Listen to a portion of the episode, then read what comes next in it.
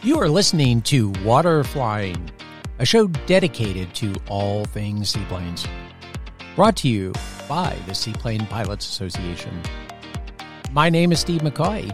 I'm the executive director of the Seaplane Pilots Association, which is the world's largest nonprofit advocacy organization dedicated to the protection and promotion of the water flying community. Climb aboard! We're about to start today's episode. Welcome back to Water Flying. I'm Abby Kellett, a flight instructor in seaplanes and assistant to Steve McCoy, executive here at the Seaplane Pilots Association. Yeah, and before we start this next episode, we would once again like to thank our sponsors. That is all of you, the members of the Seaplane Pilots Association. You've shown real dedication in helping us achieve our mission of protecting and promoting water flying. Thank you very much. This podcast is just one of the ways we want to communicate with you, our members, and the public. So you can follow us on social media. We're on Facebook, Instagram, and Twitter. And you can also email us here at the office, spa at seaplanes.org. Yes, and today we're joined by one of our great partners, Art Bosler from Falcon Insurance. Falcon Insurance, most importantly, is the official insurance partner of the Seaplane Pilots Association, and they specialize in working with us in writing seaplane policies for our members. So, Art, thank you so much for joining us today. Well, thank you, Steve and Abby, for the invite and the opportunity to participate and be involved. I hope I can shed a little light on the subject of insurance. We're looking forward to talking art. So I think we're gonna we're gonna, gonna dive right. In. We're gonna in. dive into the deep end here. So starting off with the big question, I don't want to like tiptoe around it. You know, people want to hear about insurance rates and why in the world for seaplane owners and operators, why are their insurance rates so high right now?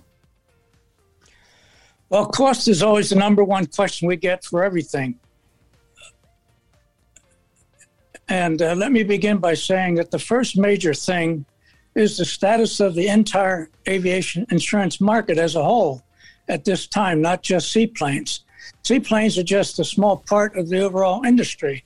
There's roughly 225,000 aircraft in the United States, and probably somewhere around five to 10,000 seaplanes. I'm not sure about the number, but you can see it's uh, probably less than 10% of the total aircraft population.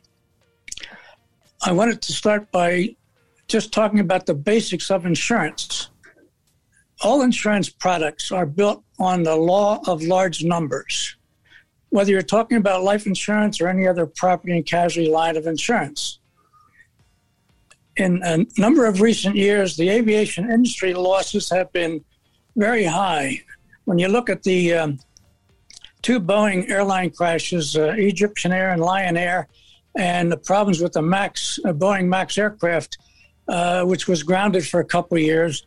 The total loss, underwriting loss on those are, are over five billion dollars. Wow.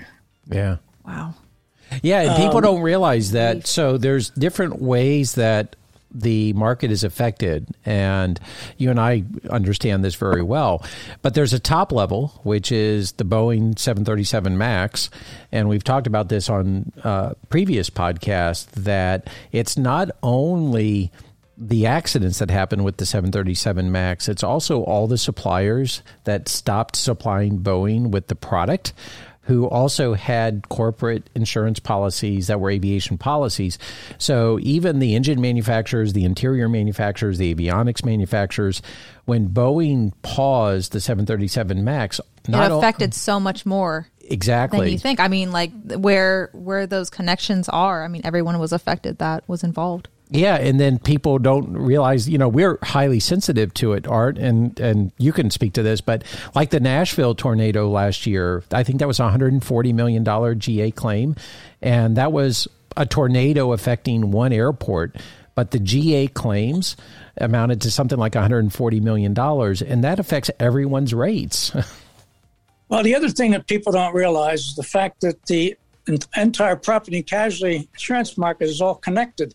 And when you look at the uh, the, losses that happened with the hurricanes the last couple of years, the fires out in the western part of the United States, the Midwest flooding, uh, it's caused tremendous losses for the entire insurance world. Uh, and then you look at the uh, recent three helicopter crashes, the Kobe Bryant, Uh, there was a, uh, an accident in the U.S. Virgin Islands a couple weeks ago with uh, four fatalities. Uh, two days ago, there was a crash of a helicopter in Alaska with the wealthiest man in, in Czechoslovakia. And all those three losses are, are probably 200 to 300 million dollars. Yeah. And then the other another thing that people don't realize is that uh, an aircraft, a jet engine ingestion claim now runs between 300 and 350 thousand dollars. So if you have a corporate jet, you're paying 20,000 premium a year, and you have an ingestion of 300,000. That means the underwriter needs 15 years to pay for that one loss. So there's there's a, definitely a misconception about the size and overall uh, of the aviation market. The total aviation premiums in the United States for every airplane written is roughly $2 billion. So if you look at the $5 billion Boeing loss last year, that ate up roughly two years of all the premium written on every airplane flying. Wow. Yeah. Like it's just gone. So, and so it, the idea of like having the big numbers – I mean, how does that come into play with seaplanes being such a small percentage of the GA community? Well, that uh, translates to why the rates are so high compared to fixed wing uh, sure. corporate jets and things like that. Plus, another thing that happened uh, there's there's there's a cycle in aviation premiums, and I can give you an example. Starting like in 2001, after September 11th, the premiums on everything doubled the next year, and then they doubled again the next year. So in 2003 and 2004, you were paying at, at least two times or three times what was pay, being paid before. And then by the time 2008, 2009 came along, the market was starting to get profitable again, and you had a number of companies jumped in the market figuring they could uh, capture the, the new premium volumes. And so the rates tanked. And then by 2013, 2014, the company started having losses, and then we had uh, three or four insurance companies uh, leave the business, uh, including uh, Swiss Re, one of the largest insurance companies in the world, stopped writing aviation in the United States. Uh, Berkley Insurance Company, another large A plus company, got out of the business. Elavon got out of the business. Travelers got out of the business. So the market then consolidated again. Wow, Elavon got out. I didn't realize that. They were one of the larger writers.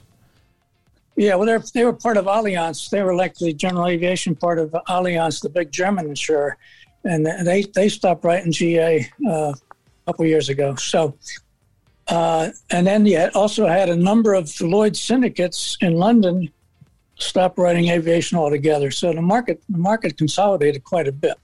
Yeah. Yeah, and it's what people have to realize. This is a simple money in, money out formula. I mean, these are you know, it's it's strictly a matter of how much money's coming in and how much money's going out. The pool, right? Yeah. Yep. So, uh, what can uh, seaplane pilots? So we've got we've got the the odds are stacked against us already with with this scenario. I mean, we we have a decreasing market space for seaplane pilots because there are fewer airplanes flying today. Uh, even though we're seeing some growth, we still have a high level attrition that's affecting us. And but what can we do as seaplane pilots to lower our rates? What what are some of the strategies we can employ to lower our rates? Well, let, let me talk about the two uh, primary reasons why the why the uh, rates are so high and why the premiums are so high on seaplanes. Uh, the first thing is the risk factor. And when I say risk factor, I mean the environmental operating conditions.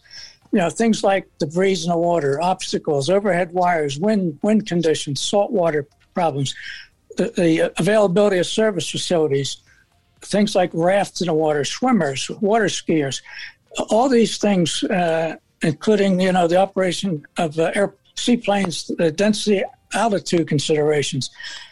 Uh, the cost of a ground loop on a land plane is a lot less than a bad landing in the water where you uh, have a total upset or uh, uh whatever because the the uh, the cost to recover those and and the salvage potential to recover to mitigate the loss is a, is a lot uh, lot worse with seaplanes than it is with land planes. Sure, you're a You lot know- less likely to hit a canoe when you're flying a 172 on wheels at an airport. Canoe. Well, so, no.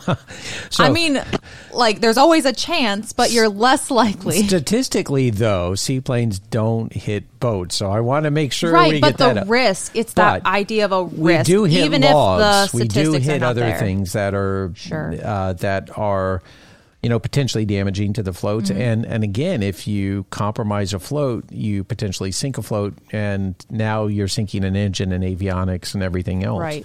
so uh, yeah i mean we we operate in an inherently risky environment because we're not going on a paved you know guaranteed surface Com- surrounded by a gated, you know, I think- barbed wire I fence. the, uh, I think the SPA did a study uh, a number of years ago, and the four leading causes of accidents are one, improper techniques. Number two, wheels up uh, on, on an amphib that goes going to be flipped over. wheels People down on a poor whe- weather whe- wheels down on an amphib yeah And, and the other thing is the glassy water uh, situation, which uh, causes a number of accidents and incidents. So uh, that, that's the that's the first part. The risk part, is, uh, which is a greater risk inherently than operating a land plane. And the second thing is what we started talking about before: is the population uh, of the uh, number of aircraft involved to, to generate premium. Um, and here the question is how do underwriters determine the rates they're going to use well there's an old there's an old theory called burning rates so for example if, if you have a new airplane comes out let's say like the gulfstream 1 uh, and it cost a million dollars uh, so an underwriter has to say well how, what kind of loss am i going to expect on on these so let's say then you got five aircraft so now you got a million dollars and you got five airplanes, so that's five million of value. And let's say you lose one airplane. Okay, so you've lost well, a million dollars. So that risk had to be determined on the basis of what the population was going to be. So uh, that's generally how they start doing this. So if you get a new airplane, it comes into the market, underwriter has to take some chances in the beginning until some population builds up and you start seeing what kind of losses are developing so they can determine what the base rate or the burning rate is they need to pay for the uh, losses without consideration for uh, the their overhead of, of issuing policies, the broker's commission, uh, liability claims, and everything else. So um, that that's the starting point of how they begin to develop. Uh, So they're uh, making a- generalizations. Well, the, the you know the I don't want to point. I hate to point any manufacturer out, but one that, that would come to mind in exactly the scenario you just mentioned, when you're talking about figuring out a burning rate for an aircraft like the Icon, where there was no data on it, and you had a very limited number of airplanes. So in the market yeah, the space. generalization meaning that the information that they do have is what they're going to put on all the aircraft because they have so little information. So you have an aircraft with a base price of three hundred and fifty thousand dollars. There's less of than a hundred, and and right now I think we're at about hundred and thirty icons in the fleet, and they've had a couple of incidents with fatalities. Sure. Um, no fault of the airplane; they were actually the fault of the pilot in in the incidences that they've had so far. But you've got a very small fleet. It's a new unknown airframe with unknown loss rates and it's a very expensive airplane. So now, when you are, uh, this is where the burn rate comes in, where you're trying to establish, you know, how much does an insurance policy cost for an Icon? Well, we're hearing numbers as high as thirty thousand dollars a Wow. year. Wow. But that's why it's so important that Icon has such a successful flight training program. Because I know we've talked about that and the fact that, Like you I said, I hate to point out any manufacturer, and it, it wasn't the manufacturer's mm-hmm. issue. Either the incidents or the fact that there wasn't this burn rate knowledge. They didn't have a knowledge base to a, to really assign the insurance rates for the aircraft. Art, am I am I on the right track there? Yeah, exactly. Exactly. That's how it all has to start out, and then then you have to start saying, well, what what kind of an experienced pilot and what kind of training do we need to have a a, a pilot safely operate that aircraft? Uh, it's not like getting in a Ford and then jumping in a Cadillac. You know, it's, it's a lot lot different uh, uh, with each particular make and model and and the and the way they function and, and whatever. So certainly. So and of course, then the next thing is uh, each each insurance company has their own experience and uh, have a particular type of or class of business that they want to write. You know, someone want to write corporate jets, some want to write helicopters, some want to write manufacturing, some want to write flight schools. So they all have their their little niche where they want to concentrate their their money and and make a profit for their shareholders. Uh, and so when you have a a base of seaplanes, uh, the question is who's going to jump into the market and want to put their funds there when, when they can be doing better with uh, these other classes uh, of business that they've been used to writing.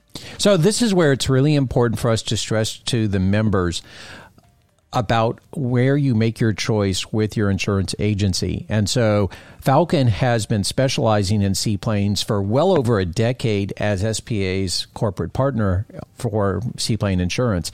And so they're very well versed. You guys have a great team of people that are very well versed and used to working around the intricate details that are going to help a seaplane pilot obtain the best, most affordable insurance policy.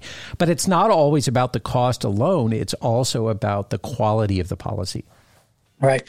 Yeah, I, will get into this a little bit later when I talk about putting together an underwriting submission and what, what information needs to be presented to the insurance companies to get the best deal. So I, I can get into that. But uh, going back to the question of uh, lowering cost, um, I, I kind of broke this down into two areas. You know, one for seaplanes overall. Of course, I think the the issue is, market size and industry uh, experience, uh, and of course, the market, the number of units are going to have to keep growing, so that there's more dollars being put into that category to be able to get more companies interested in and and, and uh, start. Uh, uh, preventing, uh, pro- providing more more op- options for the for the customer.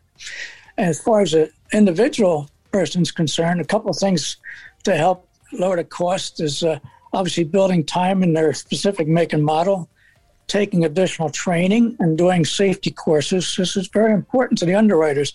They like to know that the people are involved, they're active, and, and studying the, uh, you know, what what's involved with safely operating an airplane. And of course, then then so getting getting a good underwriting pre- presentation prepared to, to uh, give to the underwriters. That's you know we're there to sell your to sell your case, and and the more the better information we have, the better product you're going to get in the end. Yeah, absolutely. So so important talking about, you know, what goes into making an insurance policy and the different types of insurance companies. So we're going to kind of 180 here. What if you're operating uninsured? Um, I've talked to a couple um, people that you know they get their rating, they want to buy a seaplane, and they're just gonna fly uninsured because they can't afford their rates. What are some of the ramifications of that? Well, see, self-insuring, uh, you can do that if you have no bank or lien holder, uh, or uh, you're flying where there's no liability uh, required.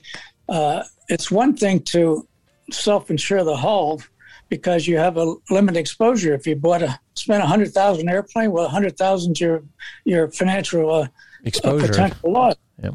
Uh, so you've got to have the financial wherewithal to do that. But as far as the, the liability side of it, uh, if you uh, cause an accident or damage somebody's property or kill somebody, your your liability is un, unlimited. So uh, it's not very wise to be talking about self-insuring when you're talking about the liability uh, side of things. And I think there's something that just recently occurred in Utah where you can't operate uninsured in a seaplane in GA engine, at all. Engine aviation, and they're going to be the twelfth state to require. Thir- yeah, twelfth or thirteenth. So and hundred thousand dollars. We're going to get yeah. a list of those states because that's going to be a whole nother podcast. Definitely. I think is talking about states that you actually are required to have a hundred thousand dollar liability policy, and basically what they're doing is you know modeling that on the fact that you have to have car insurance, and they're saying, well, if this is another vehicle like a car, you should ha- you know you should be required to have liability insurance.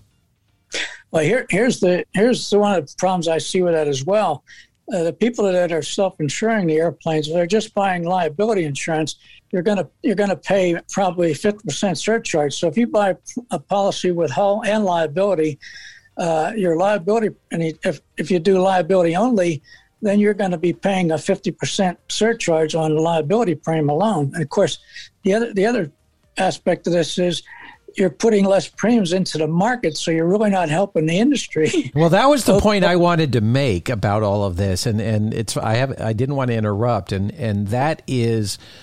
Think, something that is really important to me is that when people start talking about being self-insured and not buying an insurance policy what they're making is that pool that is already very small they're reducing the size of that pool. So what they're doing is effectively increasing the insurance rates of everyone that does have insurance. Exactly. Wow. Wow. So I think we kind of answered this already and but I would I would like someone um, more that sounds better than I do what about operating, you know, self-insured through an organization like SPA? Steve, you could probably answer that. Yeah, so this why, was a, why don't we have something like that? This was a question that a member posed to us just the day before yesterday mm-hmm. in the last 48 hours. We had a member approach us and say, "Look, my insurance rates are so high, why can't the Seaplane Pilots Association create an insurance program uh, for its members. And again, it goes back to that very opening discussion of the fact that we have 5,000 members. We have to come up with some kind of formula like maybe 20% of the members or 50% of the members would actually use the program uh, that are owner operators and number one would abandon their policy to join our program. So now, if you're talking about an insurance pool of 2,500 people, and again, you have to figure out what are your annual you know income from policies and then you have one loss and, and it wipes out the entire pool say i mean that's yeah say that's we it. have about five million dollars in income from insurance policies on an annual basis and you have one loss where you have you know, this year we had two losses with over seven fatalities in them. Wow. So you just just conservatively say you have a sixty million dollar claim on a pool that's only producing five million dollars a year. It's not supportable, and that's right. if you have one claim. so that yeah, there's a couple other issues too. You have to have an insurable interest uh, to have a legal insurance document. So there's some legalities in trying to set something up like that because you have to create an insurable interest.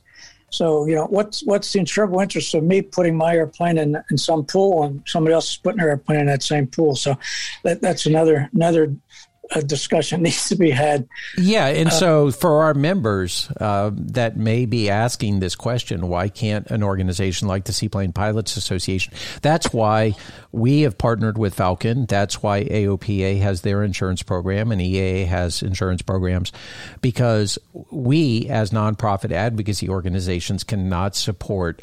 Um, a program that's a standalone program. So we would love to do it. Uh, there are both legal reasons why we cannot do it, but there's also financial reasons why where the formula just does not work. Right. Okay. So Abby and I had this argument uh, many times before on the podcast where we discussed that. I don't know if it was many times. It's not like we're arguing about this every time. We had one well, like well, really good conversation. so if you go back and you tune in to season one, I think it was last year. I couldn't tell you which episode it was. You can listen to Steve and I argue about this topic. Oh yeah, we had a passionate discussion. It was a really good conversation. I learned a lot. So uh, we talk about the pros and cons of straight floats versus amphibious floats on seaplanes, and I think there's a, a great reason why someone might choose to go straight floats, uh, insurance being one of them.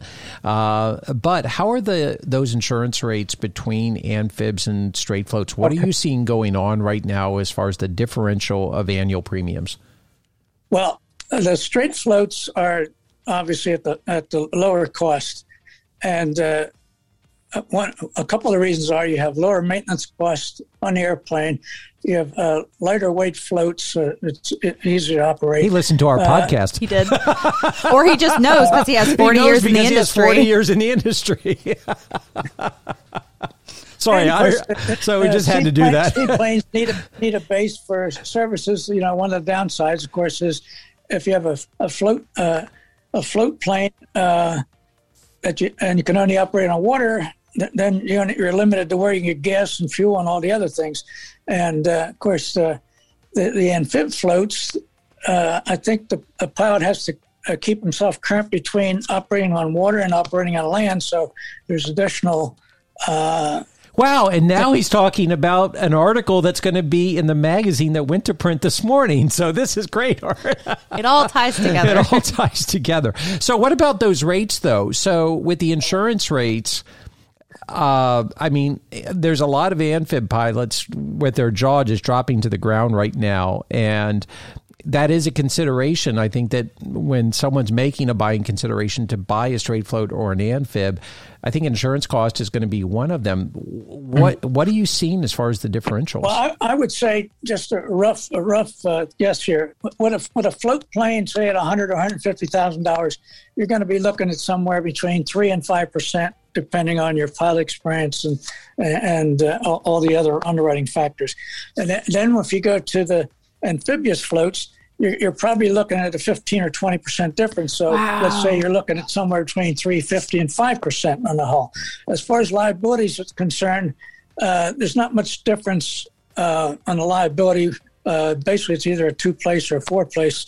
So you're going to be looking at somewhere between 1600 and 2000 annually for a million dollars of liability coverage on, on either of them and that's going to be based on you know your your your overall experience and your time and type and make and model and, and uh, the other underwriting factors um, repeat those. Re- repeat that percentage though, because that that amphib percentage you just gave to me was was. I, I think people need to rehear that. What was what was the percentage rate on that of hull value?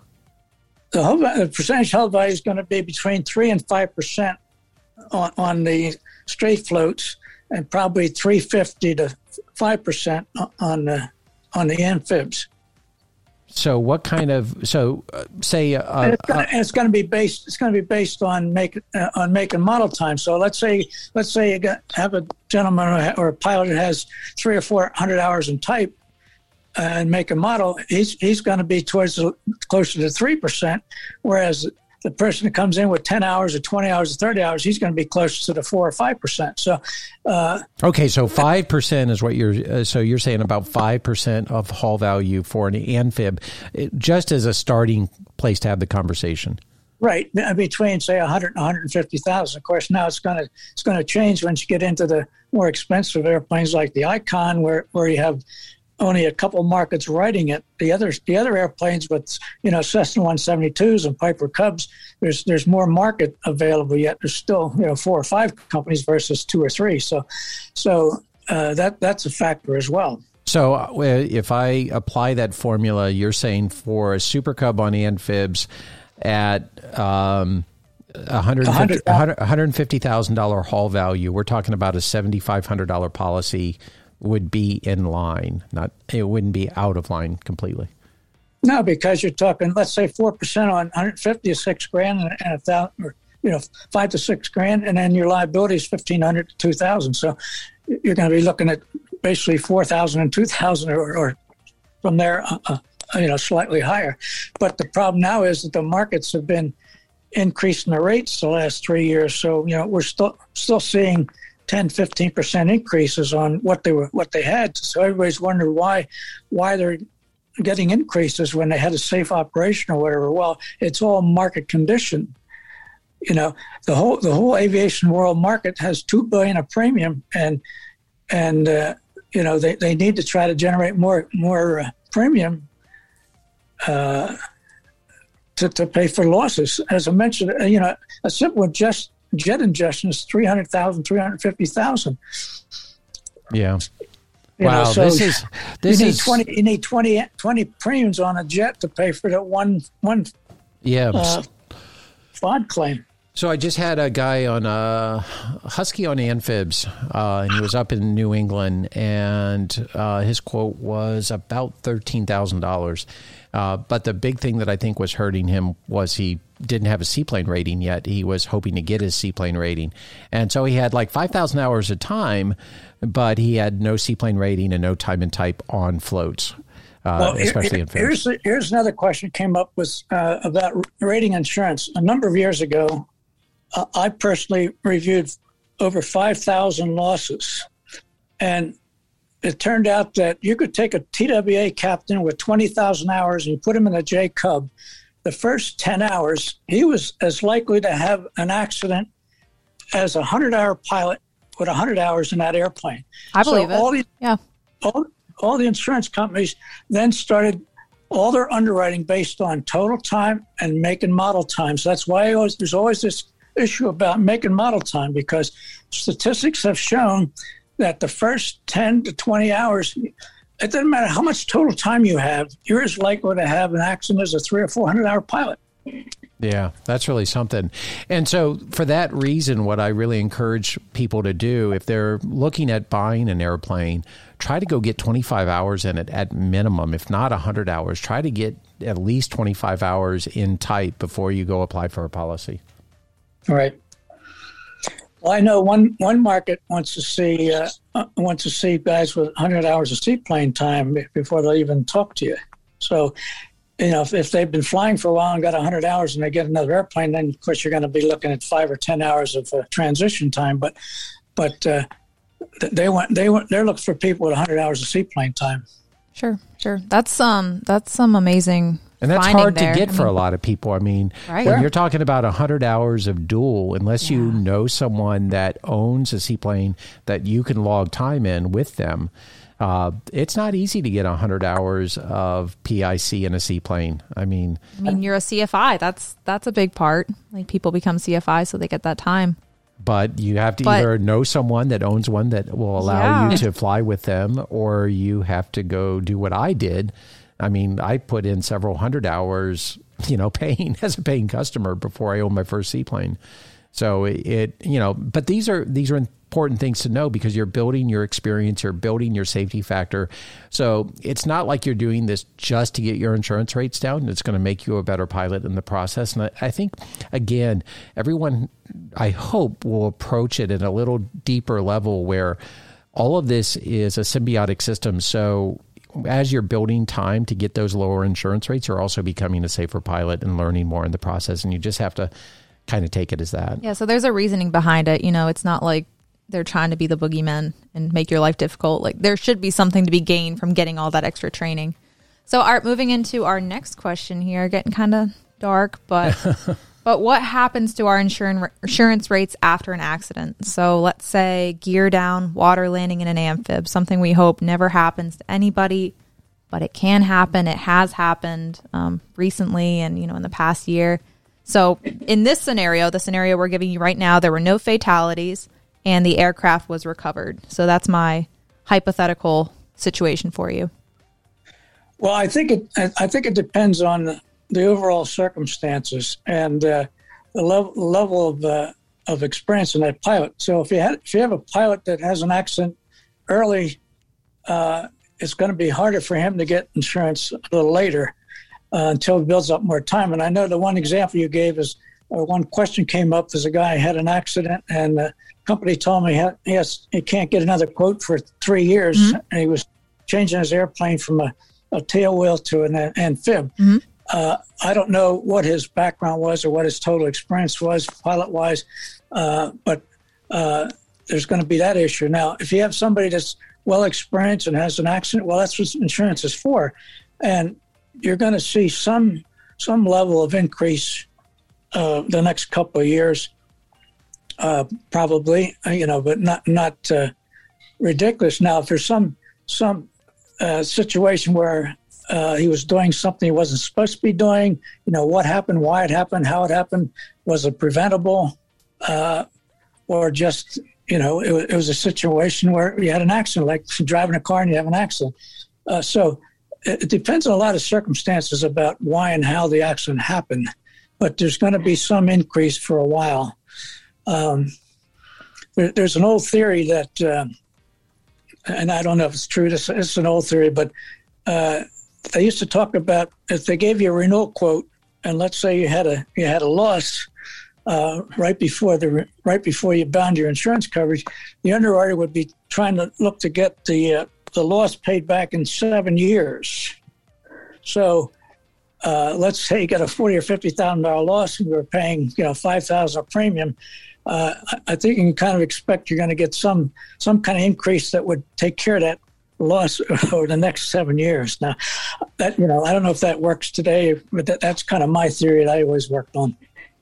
So it's a lot of you know the situation. I mean, there's so many factors that go into it. So it isn't like this is a one size fits all.